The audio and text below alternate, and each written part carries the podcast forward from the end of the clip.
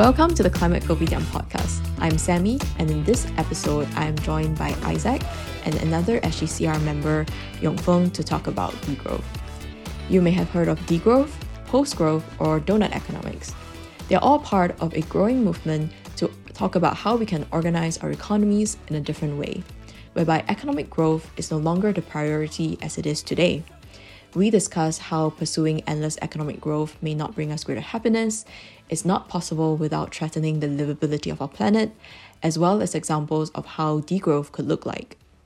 And of course, we try to discuss degrowth in the context of Singapore and bring in climate justice. Okay, so hi Yongfeng, can you briefly introduce yourself and get this discussion going with a simple definition of degrowth and why you're studying it? Hi, uh, thanks for having me. Uh, yeah, so I'm a, I'm a mem member of SGCR and I've been here about three months in Barcelona. I'm doing a master in political ecology, environmental justice and degrowth at the Autonomous University of Barcelona. And actually, I think I, I first came across the idea of degrowth when you, from you actually, when you organized this uh, degrowth webinar way back in 2020. And then I started to read more about it and think the idea that we cannot sustain infinite growth on a finite planet is quite evident and made a lot of sense to me. But how to achieve that and how to make sure it's uh, done in a just and uh, equitable way is an is an open question, which is why I came here to learn more about it. I think to put it simply, uh, degrowth is about having a reduction in material and energy use, while also securing well-being for all and uh, the, the degrowth movement achieve, argues that this is possible to achieve. And also, I think um, in recent years, degrowth has uh, gotten a bit more attention from the mainstream media too. Uh, it's been covered in the Foreign Policy, Financial Times, and The Economist.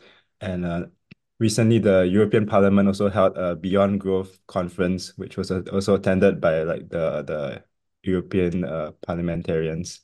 Mm -hmm. So it's it's gotten a lot more uh, noticed and, and thought in recent years? Mm. Yeah, I have to say I'm quite uh, honored, I guess. I personally learned about uh, degrowth through participating in a book club when I was in Amsterdam. And I've been trying to find others in Singapore who are also interested to explore this because it has to be kind of explored more in the local context. Um, so let's first unpack what you're saying about infinite growth on a finite planet. So a key critique offered by degrowth is that um, the current system has this logic of growth, and the system says that economic growth is necessary, it is good, and it must be pursued at all costs. So can you talk a little about how economic growth is linked to environmental degradation? Yeah, sure. So I think a key um, insight that degrowth brings is uh, from the the concept of uh, biophysical limits. Uh, this is talked about also in other uh, uh fields like donut economics or ecological economics, which which talks about uh, planetary boundaries or ecological limits. And then we can see historically, uh, uh, researchers have mapped this out when you draw a graph uh, with uh, energy use or material use on the y-axis, the vertical axis, and then uh, GDP on the other axis, you can see a very clear correlation between the two. So uh, as GDP has gone up, material and energy use has also gone up. And um, it's quite clear that, but there are limits to, to material and energy use because um, because of, of, of how much we have on our planet. So it's not really possible to keep on growing and uh, and exceed these uh, limits. Mm. And so um, there, there's been examples like um, people say, oh, we can grow without needing to use more energy because of new technology, uh, because of decarbonization. But the, the few examples of, uh, this is called decoupling, and the few examples of decoupling that has have happened is still uh, not enough or far from the, the speed or the extent that is needed to align with a 1.5 degree world. Mm. I think there's also a difference between um, relative decoupling and absolute decoupling, uh, whereby the uh, relative decoupling is when the rate of economic growth is faster than the rate of uh, environmental degradation. But then what we need is actually absolute decoupling, whereby environmental degradation goes up, uh, goes down, but then economic growth goes up. But yes, um, and maybe also this idea of uh, importing um, emissions, right? When we calculate um, how much environmental growth is associated with um, environmental degradation. I think there are studies that show that countries that seem to have achieved this so-called decoupling actually do that by having a lot of activities happen outside of their national borders. Um, Yeah, exactly. um, So, so a lot of times we look at emissions on a country level, and then this excludes um, things like aviation or shipping that are not counted under the national uh, accounts. But mhm, also, um, it doesn't account for uh, the, the emissions or the carbon footprint of, of products that we import. So, um, looking at some uh, some statistics from the World in Data, it uh, said in 2021, Singapore's emissions based on consumption was mm, 165 million tons, which is uh, more than three times the, the national emissions of 56 million tons. So even when we talk about like uh, our national emissions and we focus so much on that, but we, we still don't account for these uh, the wider scope of emissions that are due to Singapore's consumption, which is much greater. mm, And that's only emissions, but then we, we're talking about energy and material use in general. So another example is deforestation. Uh, Singapore is a, a very high driver of deforestation, not within our own borders because we have not a lot of forest left to this uh, deforest, but but in our neighboring countries, um, in 2021, uh, the study in 2021 showed that Singapore was the fifth highest in per capita tree loss. mm, mhm, Yeah, I guess I'm wanted to ask maybe both of you, Sammie, feel free to join in as well. Um, because yeah, I've begun reading more about the degrowth movement, and I don't disagree with like the mhm, main aspect of it, which is that, you know, uh, economy based on endless growth, it's not sustainable. But I wanted to maybe ask you guys a little bit on the social political aspects because, you know, uh, like it or not, people still view economic growth uh, as an indicator of how well both the country and they themselves are doing, you know, in mm, terms of like jobs, income, and so on. The economy grows, there's more jobs, more income, things like that. So as such, you know, I feel that degrowth as a political movement uh might be a bit of a hard sell because of that D part of degrowth. People don't like it when you tell them, oh, you need to consume less. Uh, the economy needs to shrink a bit. And people will be like, huh, then my lifestyle will be affected, things like that. So I don't know, what would be your response to that? Yeah, I think that's definitely uh that's definitely a concern and uh it, it can't be it can't be a, a scenario where, where we tell people oh you have to cut down this and cut out that and then uh, they end up uh, living wor worse lives because then no no one's going to sign up for that. So this is also an important part of the the degrowth uh, sort of research or um, agenda. And uh, yeah, I think like in the definition I said earlier, it, it was not just about reducing, but also ensuring well-being for all. So uh, there's also a lot of research to show how this is possible, and like we don't really need to keep growing to to achieve this. Uh, one example is like studies on happiness or, or well-being. So uh, a lot of studies show there's little correlation between happiness and GDP, or like when you go up to a certain level of GDP uh, per, per capita, and and uh, then you reach a saturation point where like if you go any higher, it doesn't really bring you more uh, happiness. So it kind of shows that we don't really need that much to fulfill our basic needs. And um, what what really like affects uh, happiness or well-being is it could be other things like uh, one one big thing is inequality. Uh, when you have huge inequalities within a society, then that leads to social comparisons, uh, who has more, who has less, and then that leads to dissatisfaction. So it's not really about like the overall level of wealth, but the the disparities within the society. And mm, um, another point is uh, hedonic adaptation, uh, which basically means that people adapt to whatever uh, level of uh, well-being or materials they have. So I think you can just think about simply like when you buy a new pair of uh, jeans and then you feel uh, happy for a few days, but then after a while it just becomes normal and then the, the effect wears off. So it's very easy that people adapt to new things and then it doesn't really significantly improve your level of well-being. Right. And I guess you touched on this um, aspect of inequality, right? I think that the growth also tries to be clear about how it's not um, necessarily asking that everyone reduce their levels of consumption at the same rate, because in fact, a key aspect of it is recognizing that there's a lot of uh, inequality in the world uh, with a lot of income concentration. So then the wealthier uh, would need to reduce more. And this can be at like the global level, so global north countries compared to global south countries, but also within countries uh, as well. Uh, there was a recent uh, report by Oxfam on climate inequality, and it's, it showed how the top 1% of uh, global incomes were responsible for 16% of emissions, which is the same as the poorest 66% of humanity. So this is a huge uh, kind of inequality. And also, their, their level of emissions is uh, 27 times above the limit needed to be compatible with a 1.5 degrees world. And I think sometimes we think like, oh, it's all the wealthy fault, like it's the top 1%. But we also need to be mindful that um, if you look at the global top 1%, I think that that um, is accounts for about 10, the top 10% of Singaporeans, because Singapore is quite a wealthy country.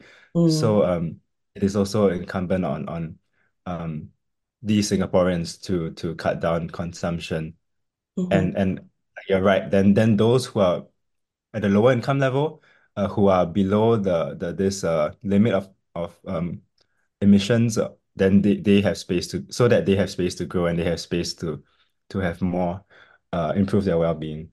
mm, yeah. I guess um another I would say selling point of degrowth that I can add um is this idea of like work time reduction. Uh, so Singapore is one of the countries with the longest working hours in the world. And I think for degrowth, it is also um, this aspect of achieving greater well-being if we are able to cut down on the number of hours that we work a week. And then we have time to spend on other things that might be less uh, material intensive, but then be able to bring us more um, satisfaction in our lives. Um, so I guess it's really important to see uh degrowth not as like about minusing things, but changing uh the way that we lead our lives and move it in a direction that uh we want um want it to be. Yep. Um Yeah, I think that's a that that's a good selling point. I think you all should start with that. I think another uh, one more point on this uh, topic is that uh, when we look at what constitutes GDP, it doesn't mm, really account for uh, uh, environmental uh, services or work or care or reproductive work. Uh, for example, if you if you leave a forest there, that doesn't contribute to GDP, right? But if you you you you cut it down and then you build a new apartment, then that that it adds to your GDP. Um, so it also it's also about like how do we find better ways of um, measuring uh well-being or uh what what we are producing in the economy that's not tied to this uh indicator mm, and uh because yeah it's not it's not always that when you increase GDP you directly increase um well-being or you do things that are useful for the economy for society or for economy yeah. Ultimately, it's about not using economic growth as a proxy. I think it it's a I guess it's a simple like a, one number and it's very clear, but then it has like all these shortcomings. Um, but instead, it's about focusing on what the priorities themselves are. Like what we want in our lives is not necessarily a high income, but really what that high income can afford us in a system that we have, right? So um, we want to focus on social and environmental well-being themselves themselves. But we've talked about um, how the system that we are currently in does not necessarily encourage people to achieve greater well-being, nor and minimize our impact on the environment. Um, yeah, so if I want to work less right now, then it might be quite difficult to um, yeah, like achieve what I want to. So maybe we should talk a little about the policies that have been pro proposed uh, from degrowth scholars, uh, whereby the government can do something so that degrowth can happen, or at least kind of be in that direction. Uh, whether it's like reducing resource use, working, producing less. Yeah, definitely. So I think for for your case, um, yeah, for working less, one one of the proposals is a universal basic income or universal basic services, Mm. uh, so that people are guaranteed a minimum level of uh, standard of living. Uh, but then on the other side of that, there also right now we have a lot of unemployment, um, people who want to work but can't. And so another proposal uh, uh, under the the degrowth um, kind of basket of policies uh, is a job guarantee. And this means that uh, for anyone who is willing to and wants to work, uh, the government can give them a job. Um, and this will ensure that uh, people who who need jobs or need income are guaranteed one, and also it helps to uh, serve as a wage floor. So if the government is uh, guarantees this, a job at this wage, it, it also um, pushes private companies to offer uh, better jobs at, at, at this wage so that they can um, be still be attractive jobs. Um, and having full employment also solves a whole range of social problems. Uh, when people are engaged and fulfilled, then um, and spend their time uh, learning skills uh, or gaining experience, uh, that will also overall contribute to to society um, well-being. Um, and the job guarantee uh, is something that can be financed by governments that can control their own money, um, in line with modern monetary theory, which is also something that's been uh, in in uh, vote recently.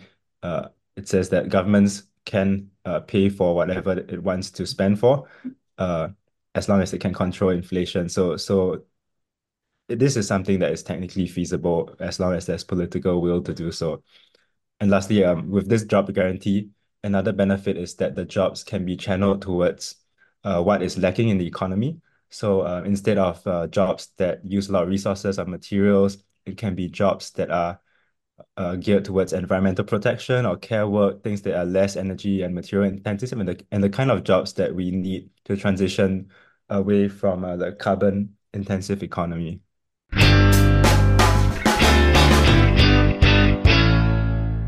These policies do sound good, um, but I was wondering, you know, it all sounds very state intervention heavy, requires strong state to do all this. But uh, um, you know, are there any examples of degrowth in action on the ground uh, for ground up initiatives in local communities? Maybe in Barcelona, if you've seen any on the ground. Yeah, definitely. So I think there are also different theories or uh, strategies on how to achieve degrowth. Some are the top down, like what we talked about earlier, uh, government policies, but also people argue that we should start from the bottom up. Uh, that's how you can get people on board and then slowly grow the movement. And um, I think there are a lot of examples. Maybe not all of them are like um explicitly named degrowth, but they do align with uh, the principles of the movement.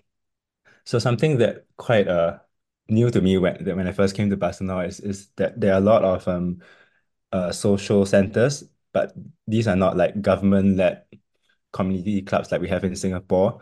Uh, a lot of them are squatted spaces, so like they are abandoned buildings where people uh, came in and occupied the space and then uh sort of fought for the right to stay there. And um they also end up uh not using it not just for housing but also um self-organizing and uh having events, classes, uh things to bring the local community together. And uh, there's one good example of a space uh, called Batlló, where it was a abandoned factory, which the government actually wanted to redevelop into office spaces. But then the local community came together to protest. Uh, they they demanded that it, it stay uh, to to be used for for them. And eventually, the the developer that was going to redevelop it, uh, they they they relented, and then uh, they allowed them to keep this building. And up to today, it's still very well used. Lots of events happening, music, uh, uh, games, and uh, just also providing a lot of uh, services to the community. And uh, I think recently there was a study by a, a nonprofit group that showed that when you calculate the value of the services provided by this community center, it's actually um, it actually brings a lot of value and um, kind of um, it was used to to convince the government that it should remain And if actually, uh, right now, I think the government also provides some funding to support the the running of the space. Right, and it shows how maybe um when people organize to try out these things and then the government kind of responds by supporting it as well. I think it's quite important to kind of talk about how although we are like very far away from a degrowth kind of system or economy right now, yeah, that there are these um, initiatives that are trying to practice it, even though it's quite difficult. And a lot of them rely on like volunteering, but it's a lot of coming up with new ways of like organizations. So um, personally, I'm a part of two cooperatives in Norway. And cooperatives have also existed for a long time as like a business organi uh, form of organization. And in many ways, not always, it can uh, align with degrowth uh, principles, I think. So um, yeah, I think it's really important to kind of uh, see these uh, because they show that people want it and people are trying to um, achieve that. Another example I have is like community kitchens in Amsterdam, where I was uh, on exchange, uh, and it's quite similar. So they would have volunteers who uh, use, uh, I, I think most of them would use like rescued food, and then it would be entirely volunteer run, and then they would serve food for like as cheap as like five euros or by donation. And it really brings uh, the community together and everyone can kind of participate.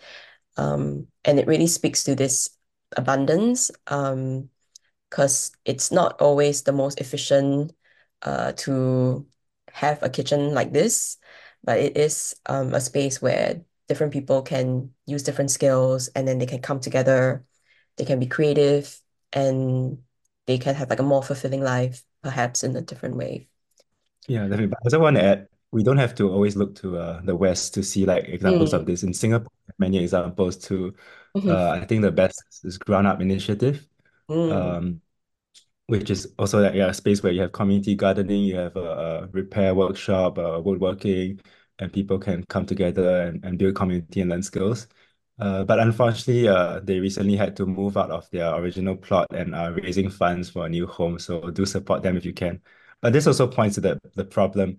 If within, if you try to start these initiatives within a capitalist society, right, then uh, that's why they had to raise money, they had to pay the rent, and um, it kind of you have to kind of go against this this um idea of real estate speculation or proving the value.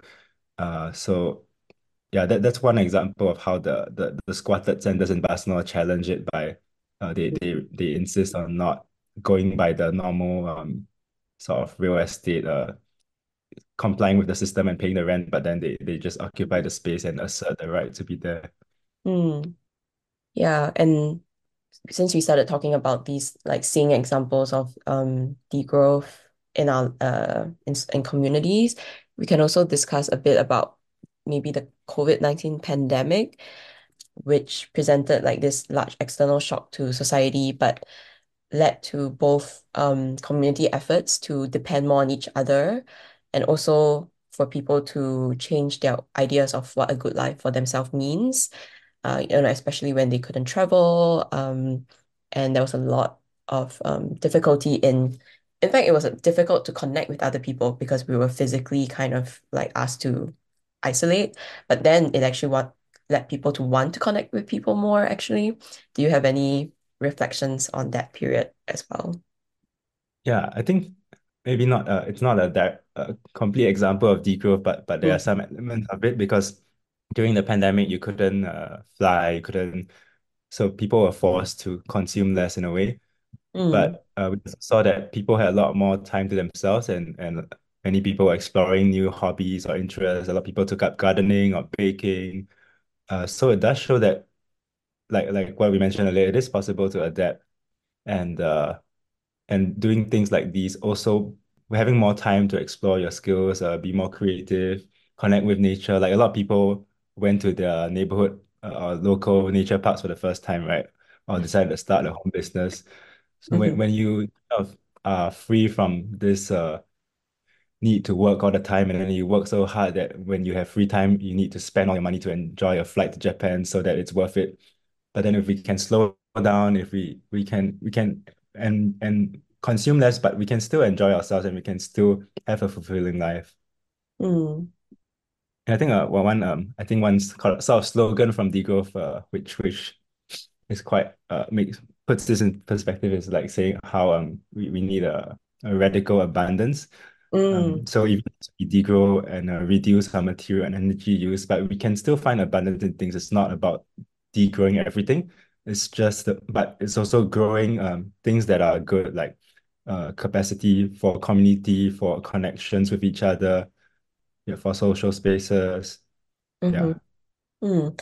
Yeah, and maybe just to uh, note how you mentioned that uh, uh, the COVID-19 pandemic was not like uh, like a so-called good or perfect example. Um, also because I think degrowth scholars emphasize that a planned degrowth is not a recession. Yeah, it would be like, you know, the way in which it, it would be, they envision it at least would be quite different because what happened was very like involuntary and of course it led to a lot of like loss of jobs and stuff as well. Yeah, I mean, speaking about, you know, COVID-19, they had effects such as a recession and all that.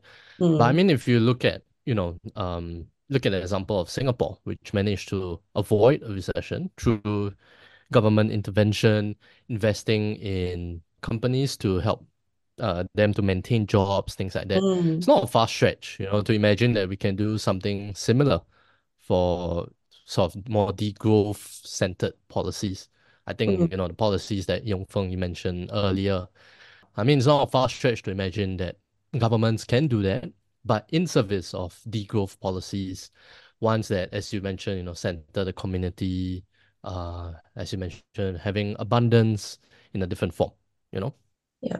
Um, but yeah, Yeah. how, sorry, I yeah, just wanted sorry, Sammie. to quickly uh mention the example of how um I think it was NMP Walter Theseira who uh I think kind of outlined um, a modular universal basic income, which was also targeted during the COVID-19 pandemic as a way to provide income security. So it's really cool to see that there are um, people in Singapore that are really looking at it, you know, like we talked about about the community side, but I think from the policy side, um, it's uh, really exciting.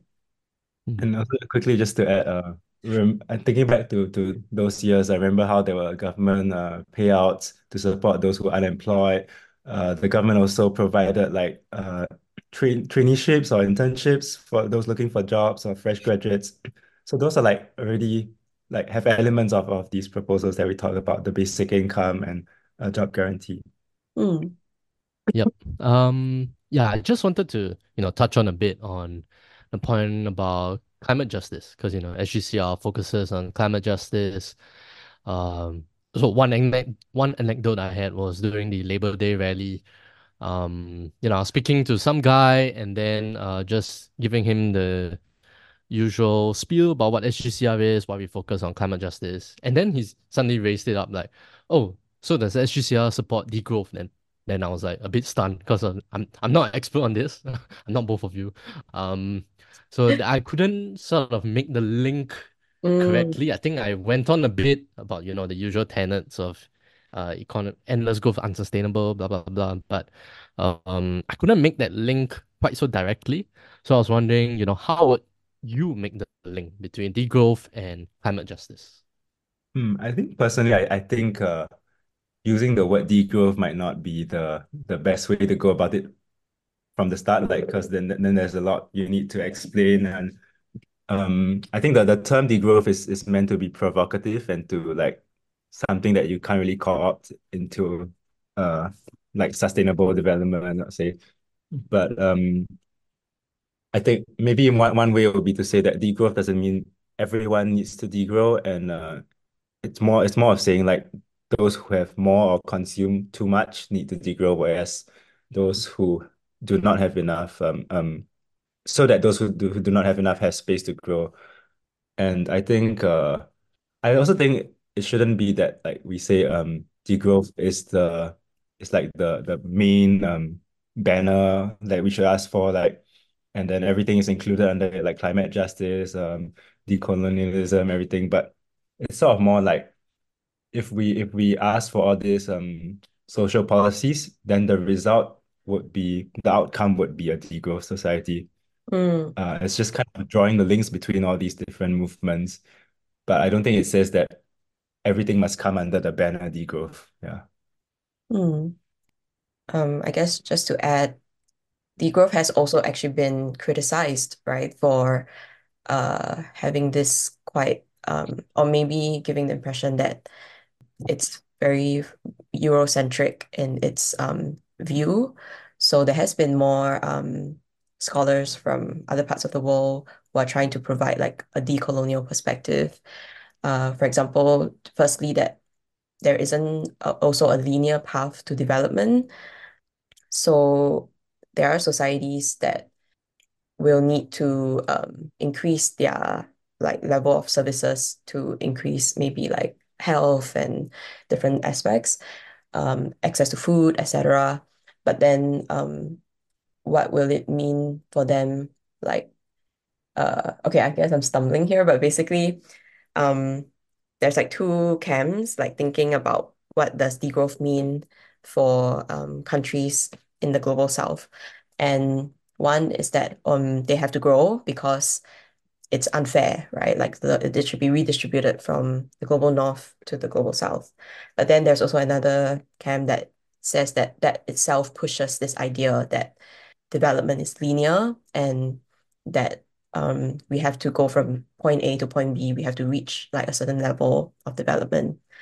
Um, and I guess what I currently think makes sense is that there's no question that the global north needs to degrow, right? Like firstly, because uh, our planetary boundaries are being breached. We know that, you know, climate change 1.5 um, is not looking very realistic right now. And if the entire planet is uninhabitable, then there's no well-being to speak of.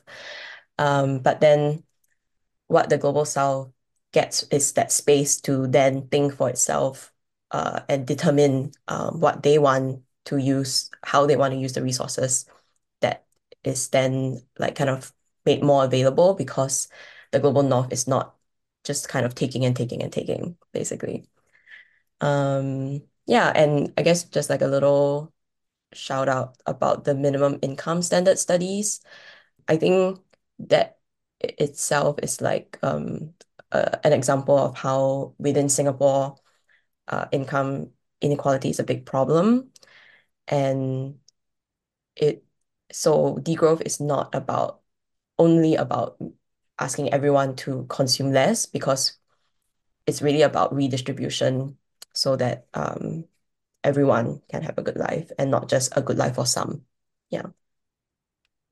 Yeah, Um, so so if you um I think the the the, the minimum income standard is a, a good example because it shows that um there are many people who are below this level now, right? And then obviously they they need, need to um they need to grow their income so that they can reach this minimum standard of living. What and then on the other hand, there are many people who are like many times above this level, and uh that's where the, those people have the space to degrow. So I think that that will be a response to people who say like, oh, I'm not earning enough. I, I don't really I, I don't really have a good life yet. And for your point on the global south, I think we also need to recognize that a lot of this inequality is rooted in colonialism, both past and present. And an example of that is Palestine. So here in Barcelona, Research and Degrowth, which organizes my program, and many others in the degrowth community have joined local actions in support of Palestine and against Israel's genocidal actions because there isn't much point in trying to do all the things we talked about earlier if there isn't a baseline level of human rights to, to work from.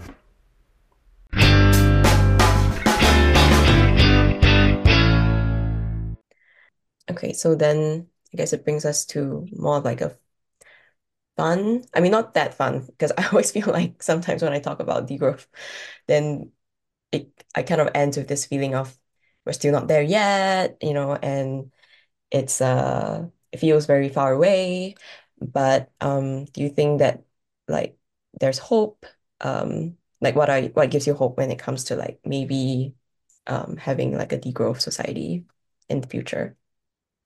Mm, I think what gives me hope um, degrowth and also just for the whole climate justice movement is, is every all the people who are uh, working in community organizations, cooperatives, uh, like ground up initiative that I mentioned earlier, or all the similar other like ground up uh, initiatives in Singapore that, that are not named that uh, where people are willing to contribute the time and energy to build something that is their own and also um, uh, goes back to the community. And I think we need we need more of such spaces and uh, where people have the freedom to do so. And that, that's really how I think um, a ground up movement can begin to to spread these ideas. Mm. Yeah, I think same. Um, I think it's also like reading. Sometimes history is also like really in useful, even though I know we talked about we're talking about the future, right? But then sometimes when I read histories, uh, history books which try to show that um, there's this book called um, Utopia for Realists uh, by a historian. Um, and it was like, whoa, such a cool, um, it really like changed my perspective on what we can, how we can use history uh, to understand like the future that we want because it was um, looking at how in the past there has been successful um, or at least like um, examples of how, for example, Reagan, who is kind of seen as a very neoliberal president, um, actually, um, if I remember correctly, tried to implement or at least try out like a UBI kind of thing in the US. So it just sounds very like, whoa, right? And then it re reveals the kind of possibilities that could happen and that we shouldn't just like assume that everything's impossible because the system, blah, blah, blah. Um, and like you said, it's a lot about um, also not seeing degrowth as like something in the future that will make your life dramatically better, but really just like try to find that right now where you can and you know slowly and slowly um and then maybe it one day maybe and even if Mm, even if it yeah. doesn't it's like still good I guess Mhm. Yeah, and, and uh, even Singapore history, like a lot of um the work Mm. of Seng, who traces Mm. uh, histories of movement in Singapore, like talks about how in the past, uh, when people still living in, in Singapore, still living in uh, uh before the kampongs were cleared, people also practice these ideas like uh, sharing resources together, having a, a common pool, uh, mutual aid communities, workers' organizations.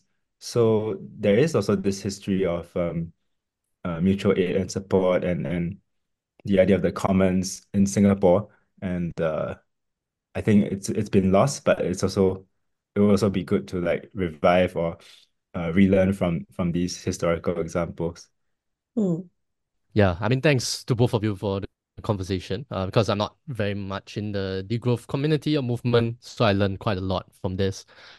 Um, I guess what I like about the movement is that uh, provides an alternative way of living uh, in this economic system. You know, it sees people as more than just economic digits contributing to a number, percentage point for GDP, things like that. And it's also not pie in the sky thinking. I think, as you all both have mentioned, there's a lot of already existing examples of local communities which practice their own form of degrowth, even though they may not call it that.